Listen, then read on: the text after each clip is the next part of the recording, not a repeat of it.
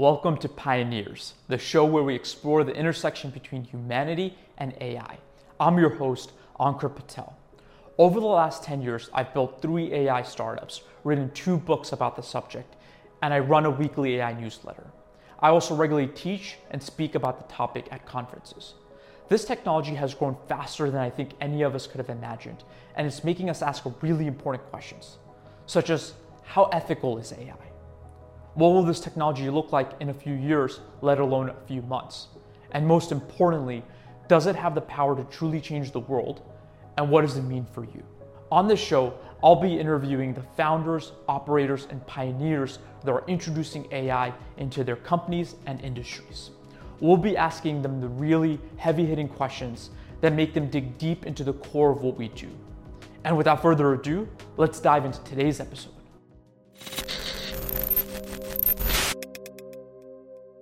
Today, I want to welcome our guest, Byron Matthews, the CEO of Talent Inc.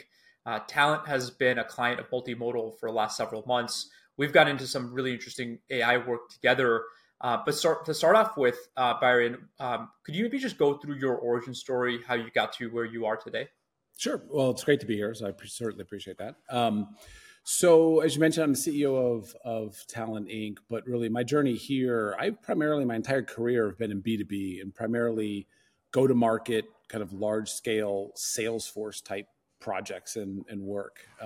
Talent was a kind of a new venture for me in terms of getting into the consumer space. But before this, I was CEO of a company called Miller Heiman, which we just helped people sell better. So kind of a sales performance business, sold that business to Korn Ferry. And prior to that, just really head of sales at Aflac, head of sales at Mercer, Accenture for 11 years, all around sales work. But really the catalyst for me here was what I loved about Miller Heiman was helping people sell and make more money. I mean, that was really just an awesome part of the journey there. And so when I sold the business to Korn Ferry, I wanted to do something in that spirit of just kind of helping people. And when Talent came along, which is at its core is a career services business, helping people succeed in their career, find new jobs, it was super inspiring. And between that and really getting into the direct-to-consumer space was a new challenge for me. And that's really what kind of drove me to the next step with Talent. I think that's great, Byron. And I think what's really interesting is that you have an extensive sales background. And for a lot of people that come from a non-technical background, like marketing or sales, AI can be very daunting because it is, at its core, very deeply technical. But I think you've done a great job of getting up to speed on where AI could be impactful and then incorporating that into your business. So maybe high level, let's just talk about how you approached AI, how you've been able to get up to speed and ultimately bring that to Talent. So that's a good question. I mean, I think from my perspective, we're a pretty fast growing business. So we're doing really well. We're growing. We're acquiring a lot of businesses. We have a lot of various different brands underneath the Talent Inc. Talent Inc. is kind of a holding company, got a ton of different brands underneath it. And as I really thought about bringing everything together and adding value to our clients and our customers, AI in the background was just starting to get so much noise. Like people were like talking about it. And it felt, and by the way, we were using kind of 2 AI models inside of our business for a while. And it, as a leadership team, we kind of got together and we just had this offsite session where we just focused on what are some things that we should be thinking about related to AI? And honestly, what are some of the things we don't understand about it? And that last part is really what got us more educated and pushed our thinking. And we really looked at it. I'm sure a lot of businesses look at it the same way. There's 2 very stark contrasters. There's how it can truly, genuinely increase the production of your business, whether that's on the revenue side or efficiency on cost. And then there's the threat part of like, honestly, what could it mean in terms of the downside? And so when we did that mapping and kind of looked at the whole thing, it was obvious that the only way this was going to be a net add is if we leaned in really hard. And we, immediately jumped on the efficiencies piece, which are pretty easy. And then really thought creatively and as most creatively as possible around what it could mean on the product side. How can this really amplify our impact to our customers? And what are some of the things we should be pioneers around? Like what are the things we should be first? and we just leaned in. And so as I kind of think back now 6 to 8 months since we've started that, and given kind of the stuff we've already had, I could not be happier with where we are right now. I mean, it's by far a net positive for us. And I don't see that journey really slowing down anytime soon. Yeah. No, I love the way you phrased it, because I think there are two ways to think of AI. It's introducing operational efficiency, which in many cases is a low-hanging fruit. It's identifying areas that a lot of people are involved where technology can add efficiency and productivity. But the other one is very beautiful, which is it enables new product capabilities, new features that weren't even possible before AI. And that becomes truly revenue generating. It becomes opens up opportunities, right? And I think many of the applications that we haven't even seen will come about to light only as people start really getting involved with AI, right? So like there's a lot of uncertainty there, but that's where potentially maybe even the bigger opportunity is. But let's talk about the first piece, the operational efficiency, because it seems like it's the low-hanging fruit, particularly for businesses. And how did you go about the calculus, essentially, of or the calculations really go through and say, these are the areas where we think there's operational efficiency to be had, and AI would be ripe for it? I mean, for us, that was really simple stuff. I mean, I don't want to, over-engineer this. I mean, it was one of these things where the kind of team got together. Take marketing, for example. I mean, I'm sure tons of people are thinking about this. For us, it became a reality really quickly. We have a huge content team. I mean, we are, a big part of the lead machine underneath our businesses is SEO. Mm-hmm. And with that is content. And so we have a pretty significant apparatus around all that. And really quickly, it was easy to be able to kind of bring together both the human touch as well as AI to not only increase the amount, but just the innovation around the content, the type of content, and the speed in which we were getting it out. So we did all of that cheaper. It doesn't mean that we're outsourced 100%. So to be clear, it's not like we just use AI to just generate our content. That's not what we do. But we use it in combination with our writers, and we're just getting higher quality, quicker, more output. And they have a whole process now that we were able to cut costs 35% within 3 months. And that for us was a pretty big number, and it was really, really meaningful. So that is just the easiest example that I can give. Now, we've got more unique things within our team. So like, for example, we write 200,000 resumes for people, probably even more than that, but let's just say 200,000 resumes a year, where historically, people would give us their resume, we would do a review. Oh, by the way, we use AI for that. We have expert writers kind of on top of that also look at those reviews. Then they come in, we try to convert them to, hey, well, why don't we write it for you? And we pride ourselves having expert writers that we train, that have been with us for a very, very long time, that write these resumes.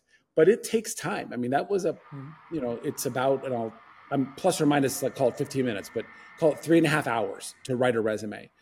And our experts would kind of go through it back and forth with the customer. Well, now using AI, we give the writers a jumpstart. So we can actually provide them a resume from somebody who's given it to us, put it through our model, and it gives them a head start around what that resume, based on what the objectives of those individuals, and it streamlines the time from 3.5 hours to 45 minutes. Now, the key thing, and this is like really, really material, is it's a combination of technology and human performance. And so what's ended up happening is our NPS scores have been going up. We've been doing some things with technology over the last kind of year. And the more we put in with technology to augment our writers, the quality is actually going up. So if we were to just stop and just use the technology, I think our quality would go down. But because we're able to kind of wrap some technology and AI around our expert writers, we're getting way more efficient with higher quality. So that's just... And that's a really, really, really material part of our business. And so being able to go from 3.5 hours to 45 minutes while quality goes up, it's, unbelievable. And I mean, just to kind of cut through how we would do that. Let's say we have 100 writers, and now let's say we need 30 writers. Well, we take the top 30. So our best writers are now touching all of our customers' resumes. And it's just, it's outrageous in terms of the quality now that we're able to do. And, you know, AI gets us 75 to 80% there. And then the writers really kind of take it to the next level. No, I think that makes a lot of sense. I think the fear that many people have is that AI is just going to replace humans entirely, and that's not true. Especially for the people that are most talented, have the most domain expertise, they get empowered by AI, and it enables them to be superhuman at what they do. So, as you said, the very best, it enables them to do really great work. How are you thinking about the impact it has on the labor, right? The talent that's there. Yeah. So what happens to the 70 that aren't in the top 30? How do you think about, you know, basically adjustment to the labor market or maybe additional roles within your company? Yeah. So I think that's a good point. So I actually want to make one other point, and then I want to address that one. Mm-hmm. The point about how people think of it as, oh, it's just the technology. Here's one really interesting thing. We review resumes for free. So people give us a resume, we review it for free. We've actually seen a decrease in quality of resumes that we've been seeing since, I'm just going to use ChatGPT or whatever people are using, because what's happening is the resumes that we're getting, people, we can tell they're not right. It's not people actually writing them. It's hey, I'm using chat to write my resume, and here it is, and you guys review it. And actually quality is going down when it's only technology. So that's just kind of one side thing that we're seeing as an interesting trend of actual quality going down when people we think are just using technology. So that's kind of one point. Around the people, listen, I mean, there's a lot of people have different opinions on this, clearly. There's no doubt that with the augmentation of AI around organizational processes, I gave a couple, without doubt will reduce labor needs, specifically in those business processes. That's fact. However, there are other needs in terms of, like, if you think about how we're training some of these models, like, for example, some of these people, some of our writers have now moved to coaching, and we're using coaching to train some of our models, or we're using coaching to do more of the human part of our services. So people are just finding other areas to move into, whether they are getting some additional skilling, reskilling, retooling kind of stuff, or they're just able to kind of have mobility around various different parts of the organization. So we've actually found ways to leverage people in different models, but there's just no question that in certain business processes there will be less labor needs. That's not a secret. Yeah, and that's true of every technological inflection point, right? And people have adjusted. It's created newer opportunities that didn't exist before. And we're seeing that on the modeling side. So to train really the very best models, you need humans that can provide feedback and consistently provide feedback. So it helps the model realign. Behind every OpenAI model release, there is hundreds of thousands of people that are providing feedback to those models at scale to get that alignment. Same thing happens here. It's a really interesting finding that you're seeing the resume quality decrease with the advent of new technology. Because on the outside looking in, it feels like all of a sudden everyone can write a resume using ChatGPT, which would be a threat to your core business. But it's actually, you're saying it's the opposite, because too many people are relying on it and the quality is just not there. Yeah, and again, I don't know where it'll be long term.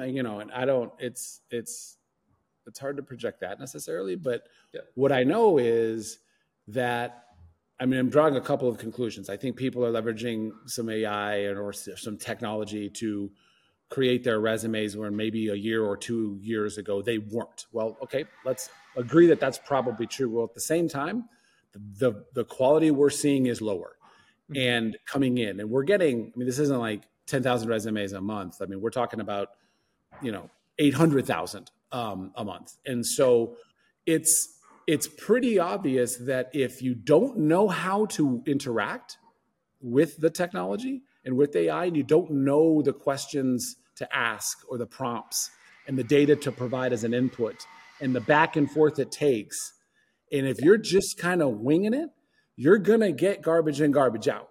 And I just think that's happening in a lot of cases. And so again, the one data point we'll use on the resume side, that's clearly what we're seeing, which is a good opportunity for us to then layer in, hey, listen, let us help you either give you some do-it-yourself tools that leverages AI that actually guides you through that process, which is important, helps you ask the right questions, asks for the right input, gives you the right template, all that kind of stuff.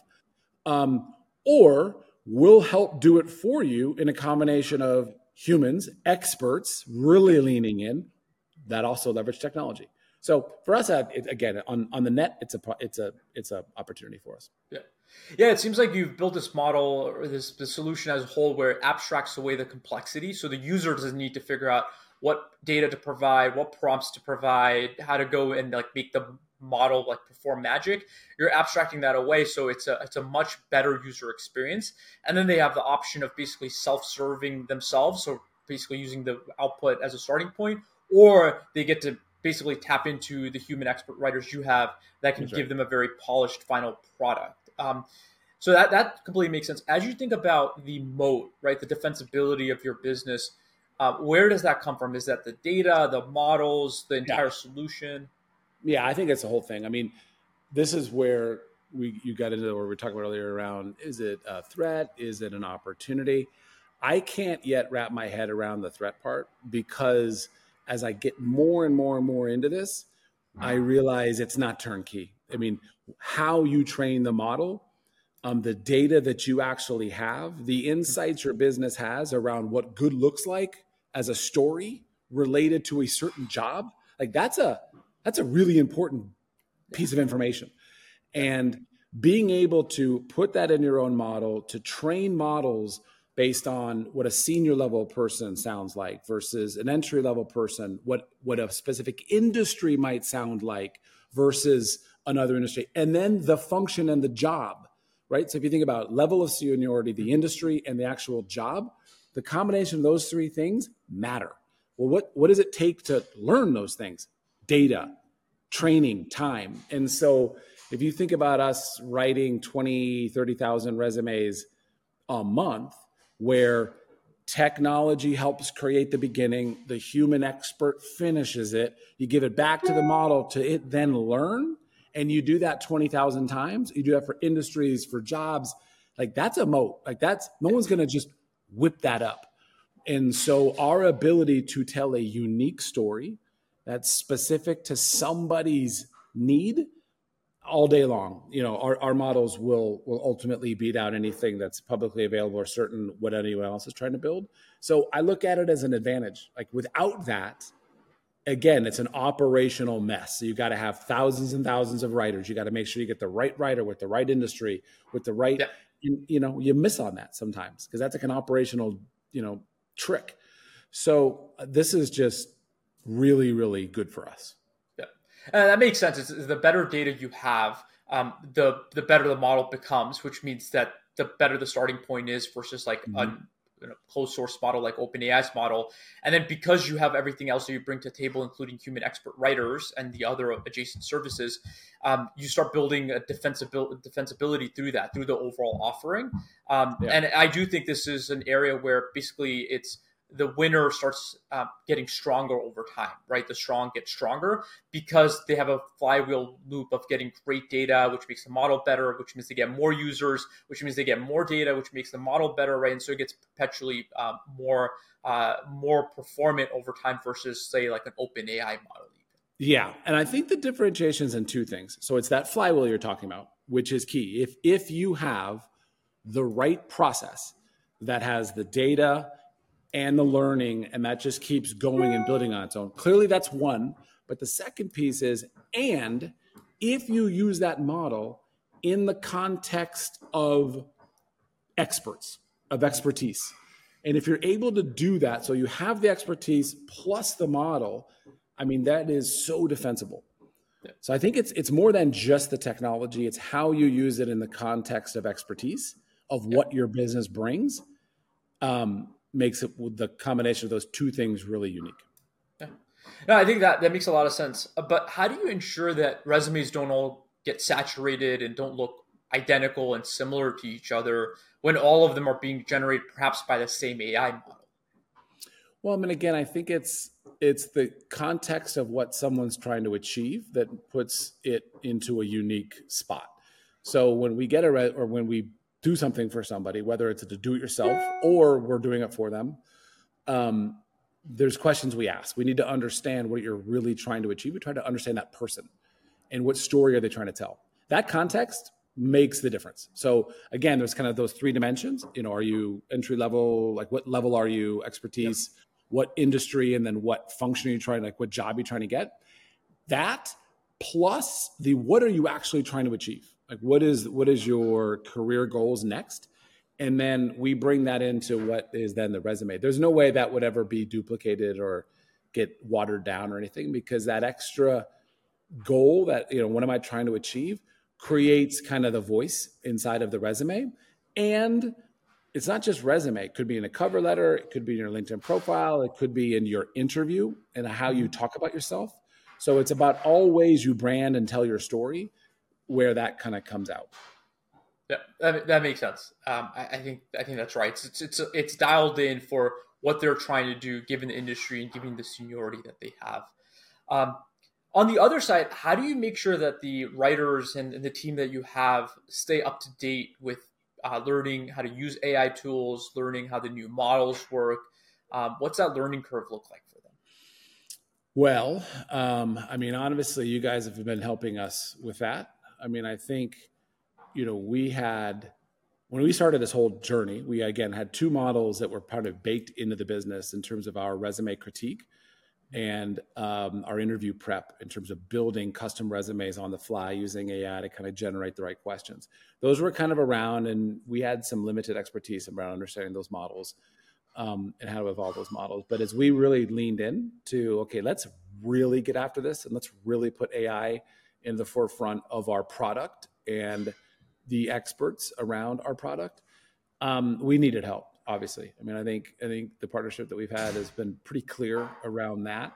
And, you know, you guys helping us navigate various methods to get to our end state, from starting with, you know, an OpenAI model to get us going to really understanding how to really get the inputs and the outputs and the prompts, and making sure that we've got the right kind of process around this working, to then building our own models so that we can take advantage of the uniqueness.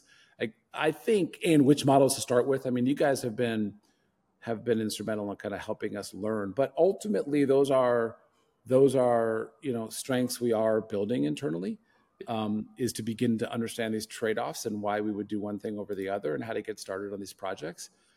So they don't feel daunting, frankly. Yep. That's been a learning process that we've been going down with you guys. But I think, we've been together now, 3 or 4 months.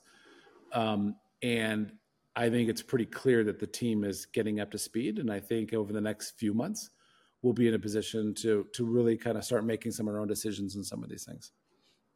Yeah, I think that makes a lot of sense. And I think a lot of business leaders, what they struggle with is they know AI is the next thing, right? I think they don't deny it. They understand that. The challenge is which use case to start with, which feels like you did that calculation by meeting with the larger team. But then it's time to impact, time to ROI, right? I think because it is a material expense, internal resources, potentially external resources you're paying for. Different models, third-party models, let's say you're setting up different compute infrastructure. So the amount of time and dollar investment is substantial. How are you thinking about the ROI? You know, have you started to see some of that? What does that path look like? Yeah, so there's kind of a couple different buckets. For me, as I thought about the investment, there's obviously being very responsible and understanding, okay, so what is the return? What is the time? What is it? All that kind of stuff. And some it's easier than others. Like some it's obvious, like the resume writing, that's a math equation. It's really simple. We know how long it takes and what it costs to write a resume today or before. And we think the efficiency can get us to here. And that saves us this. And this is how much we're going to put into it. And here's the ROI, like really simple math. That was easy. We have 5 ongoing projects, like significant model development projects going on right now. 2 are already in production right now. So we'll have 7 models by the time this whole thing's done. But More, I would say three of the ones that are going on right now are exactly what I'm talking about, which is it's very clear cut to me. I understand the ROI. We've done the math. It's clear. But we made a decision on two to really just give it a shot, meaning this is something we think can be a game changer for the industry, for the business, for people related to career services. I don't know yet how exactly it's going to take off. I don't know how it will connect to other parts of our products and pull in services yet. I don't quite know. But I know that it's got a really high potential. We did some survey work with our customers around what sort of things would you like to see? And some of their answers, like, for example, coaching, it costs money. Like, okay, sure, but here's a couple $100 for a session. That's not what they were talking about. So how do we really get to an AI model that is really relevant in terms of its ability to add value while still pulling in services at the right time? Not sure how that's going to work out yet. I mean, we're in the process of kind of thinking through that together, but that's okay for me. Like for me, it's like if I can take it a flyer, make a couple big bets on a few of these, as long as I know that these three are well in the ROI kind of view, I'm in good shape. And I think it's right for our business to make some of those bets. Yeah. I love that because I think you've identified areas where there's more clear ROI because it's like a very clear cut workflow with volume and you're automating it, you're creating efficiency. And that gives you more confidence and take bigger open-ended bets saying, well, what if we do AI in this area, another area? The ROI is less clear cut, but because you've seen success from AI in a couple of areas, you're able to kind of go and take a leap of faith in some ways into other builds. I think that makes a tremendous amount of sense. And I think that's a really good blueprint for other business leaders to draw upon.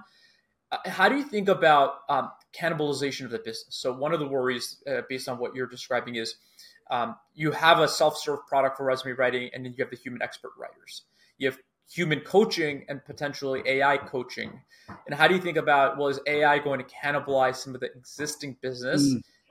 Mm-hmm. Yeah, I don't think of it like that. I think of it as just helping people and whether they prefer to do it themselves or they prefer support is really what it's more about.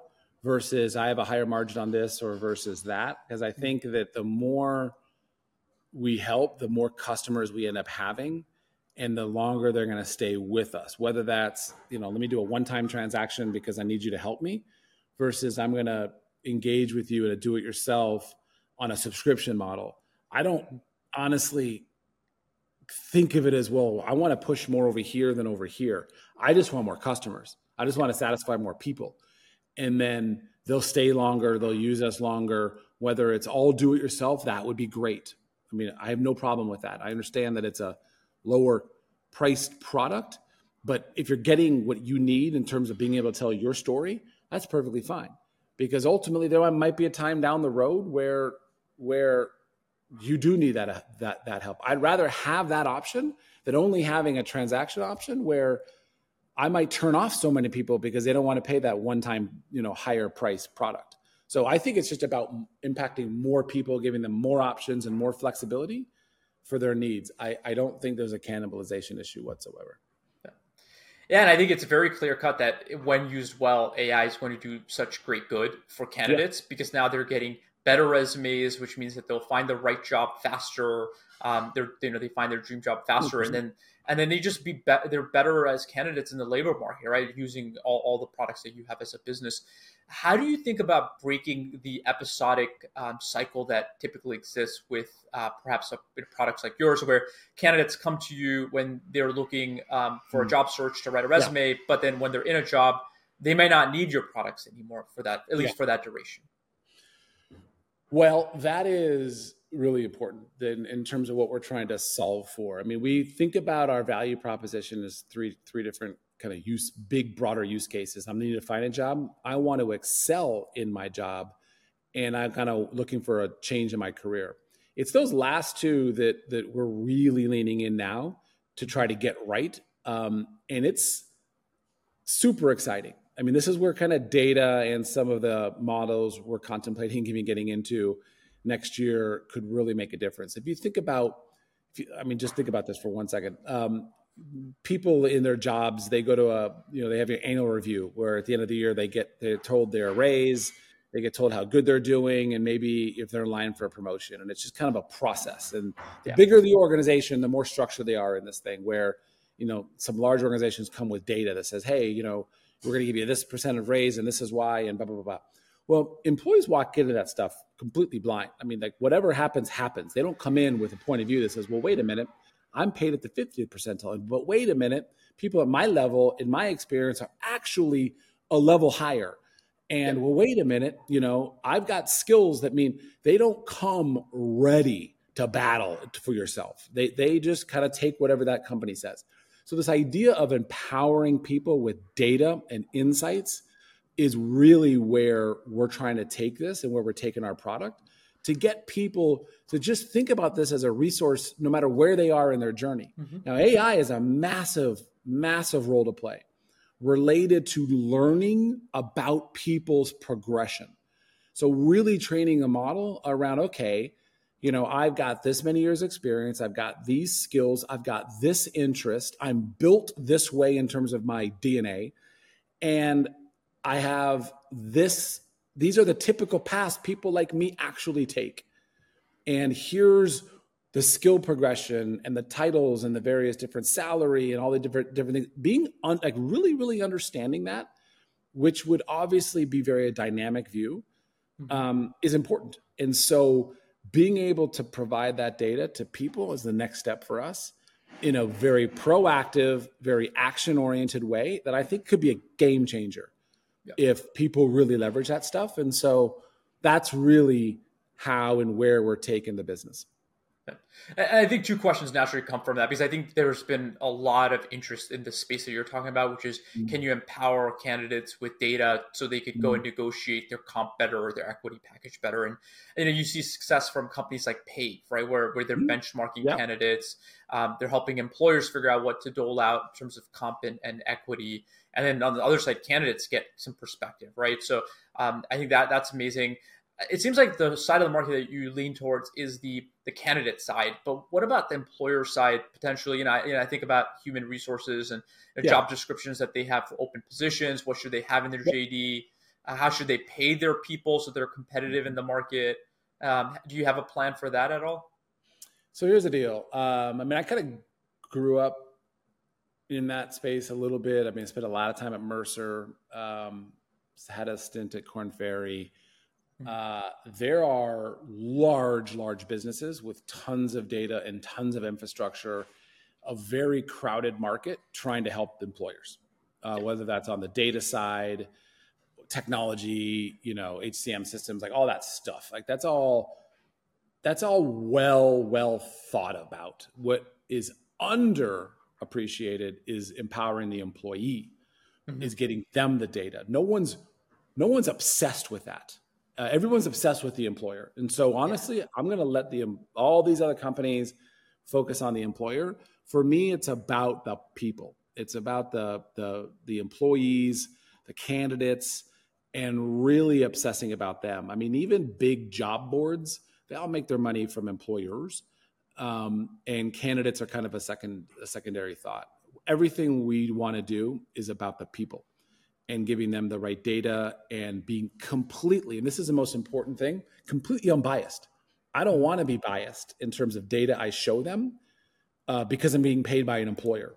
I don't want to show them a job because if they were to click on that job, we get paid. It's not what we want to do.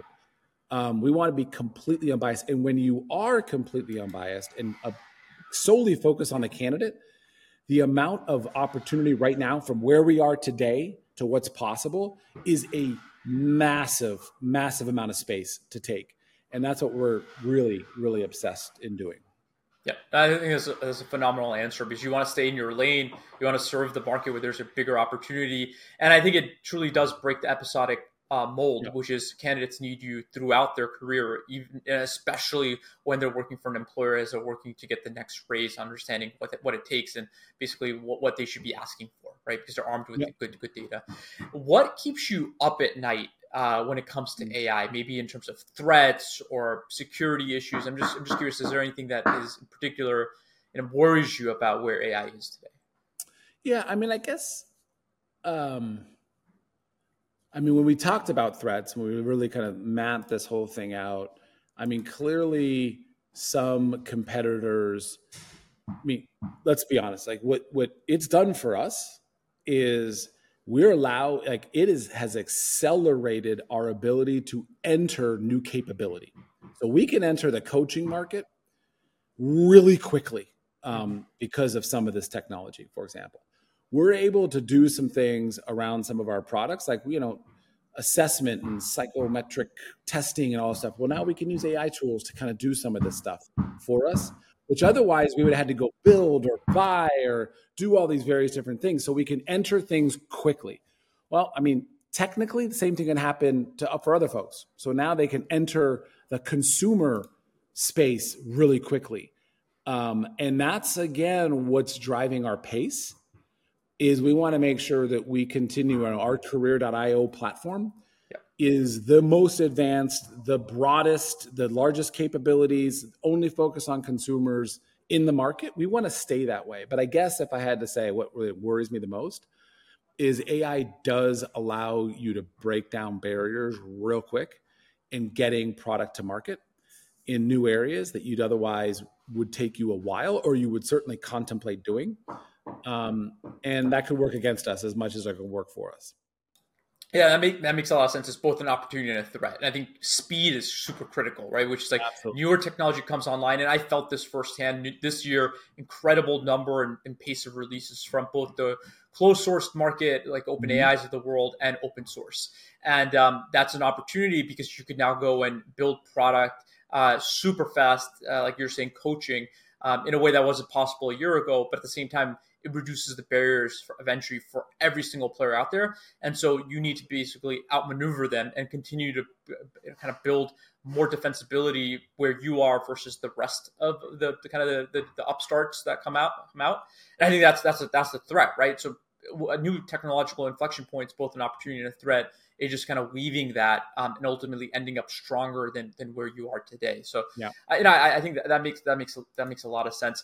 I may already know the answer to this to some extent, but I'm curious, you know, when you look at AI, a lot of people use it as marketing material. Like now they're an AI company overnight and you know, their valuation potentially is higher. You certainly see that with venture-backed startups nowadays raising money. Like all of a sudden they added a .ai to their domain, or they added AI to their name and they're trying to position as an AI company. How much hype do you think is in the broader space when it comes to AI versus, you know, what's actually real and tangible and impactful? Yeah, I think a lot of it's hype. It's funny you say that. We own career.ai. We don't use it. It's on the shelf. Like we're not, I'm purposely not trying to just roll out AI.ai just because we have it. I think that could almost work against you at times. I think it really does matter in terms of what's real or not. I think there's a big difference. I mean, a lot of people, when I talk about some of the things that we're doing with how AI's, you know, helping us write resumes and really getting to that 80%, but it's that part with the human that really makes it unique and special. And you can actually talk about it. People are like, holy crap, that's actually doing it, right? I mean, that's actually using it, or using AI that actually reads people's resumes and writes the critique. And like, that's actually, we're doing that at a clip of 8-9 million times a year. That's what makes it real.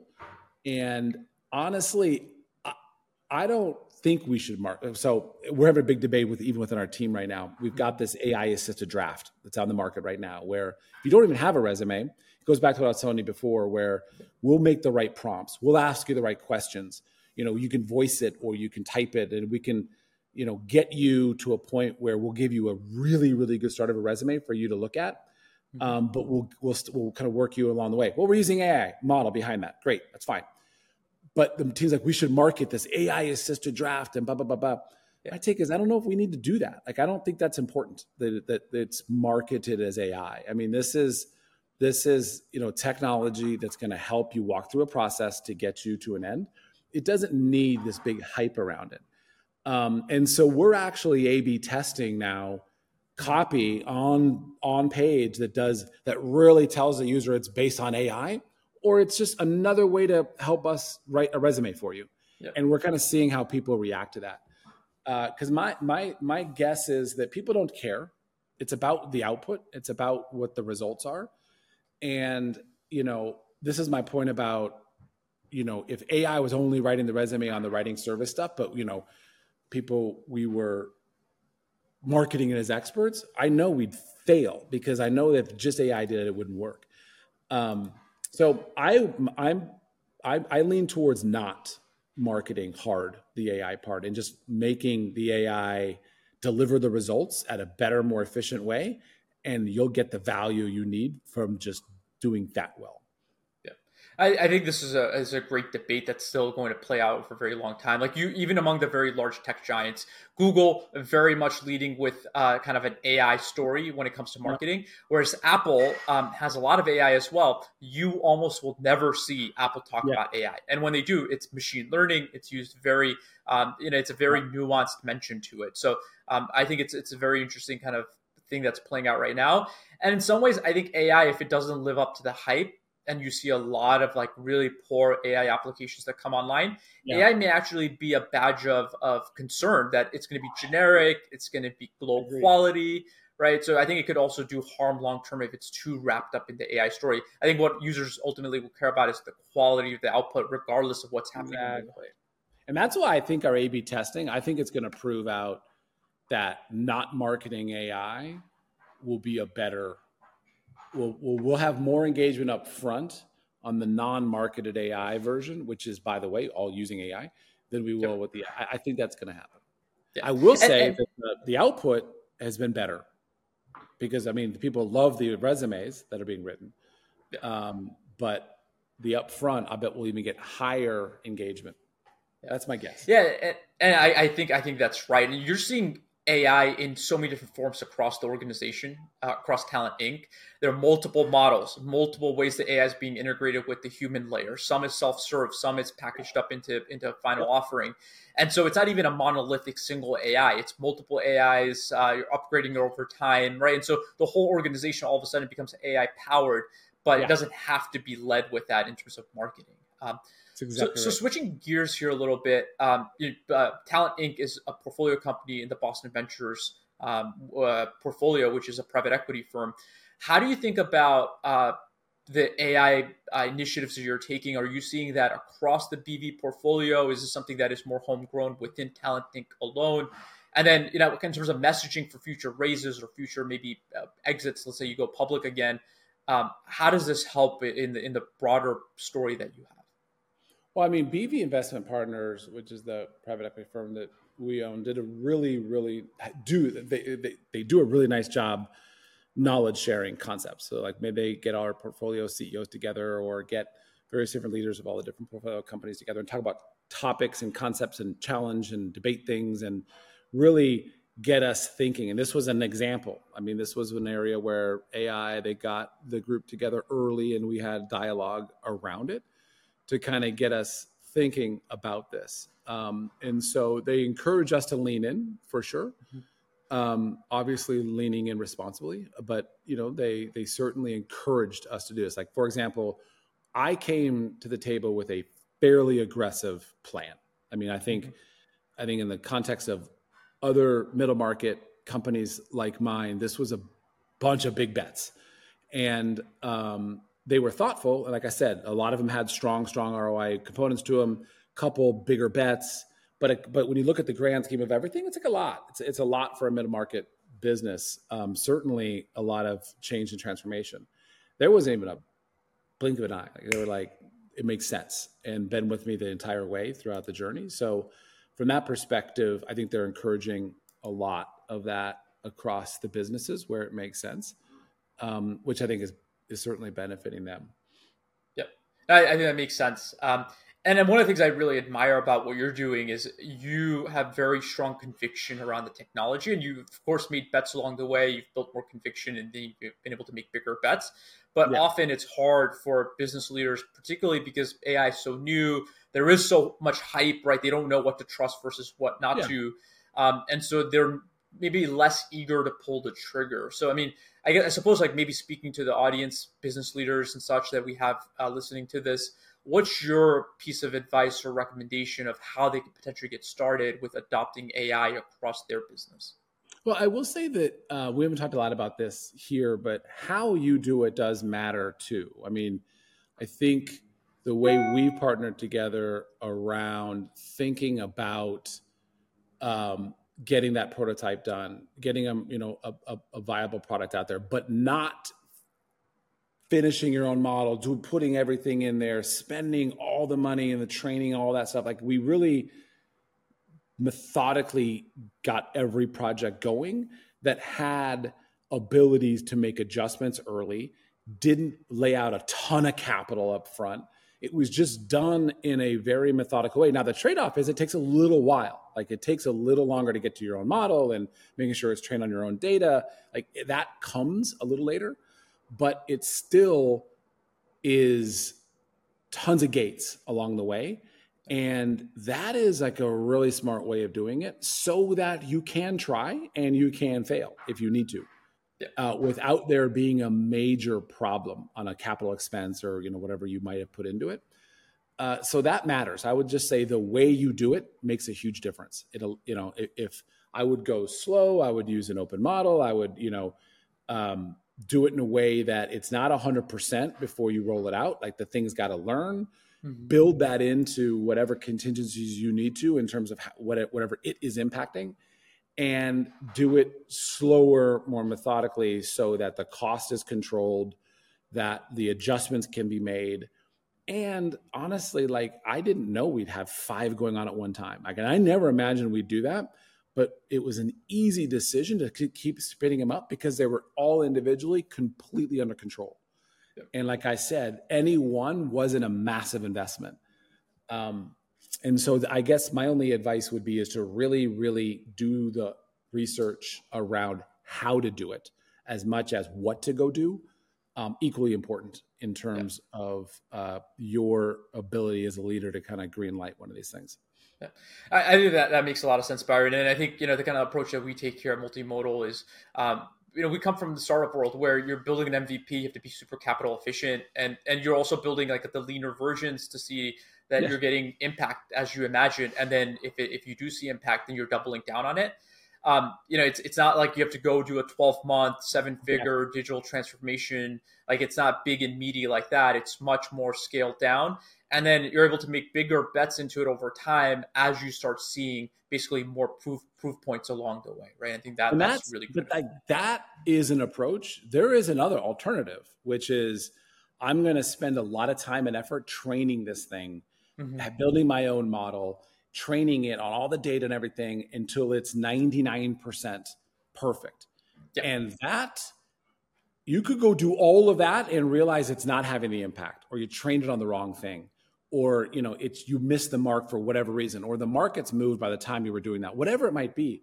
Like, that to me, again, I think a lot of leaders will lean to, let's really methodically carve this thing out and do a big project and throw a bunch of people on it and throw a date out there. Like, that's, to me, is not, is that's higher risk. I think the way that we've done it is, again, been unbelievably successful and allowed me to go more and more and more into it, is I've actually been able to do more quicker because of this more methodical approach.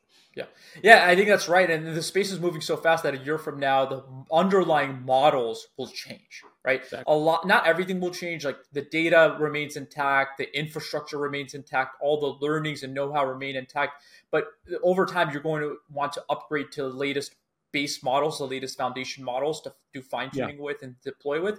So you have to be nimble enough and not overcommit to a particular opinionated build, because by the time you actually finish that build, it may be obsolete, right? You just have to kind of keep that in mind.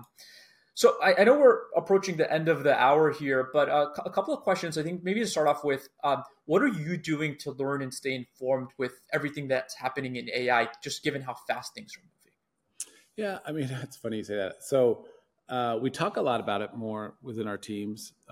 People bring different opinions of things they've read or things that they've heard or conversations they've been in. We've talked, because now we really believe we've, again, leaned in and have a lot of these models out there. As an organization, we talk about it way more. I mean, in our executive leadership team meetings, we have got sessions around this. And again, everybody kind of bringing knowledge and concepts and opinions to it. So that's just challenged all of us, which has been really cool, to be honest, like really, really cool. It's been neat. The other thing is, I don't know, I guess just reading more about it. Like, so when I read things, I'll just pay more attention, I think, than I did maybe a year ago, or certainly 2 years ago, but even a year ago, where I'd be like, whatever, they're just marketing AI bullshit. But actually there's real stuff there, or there's not. And I'll then go check it out. Like, I just, my curiosity level is just way more because I consider myself in it now. So I'm now kind of wondering what all the different players are doing, whether the big ones or how companies are using some of these models. To me, I've just become more curious.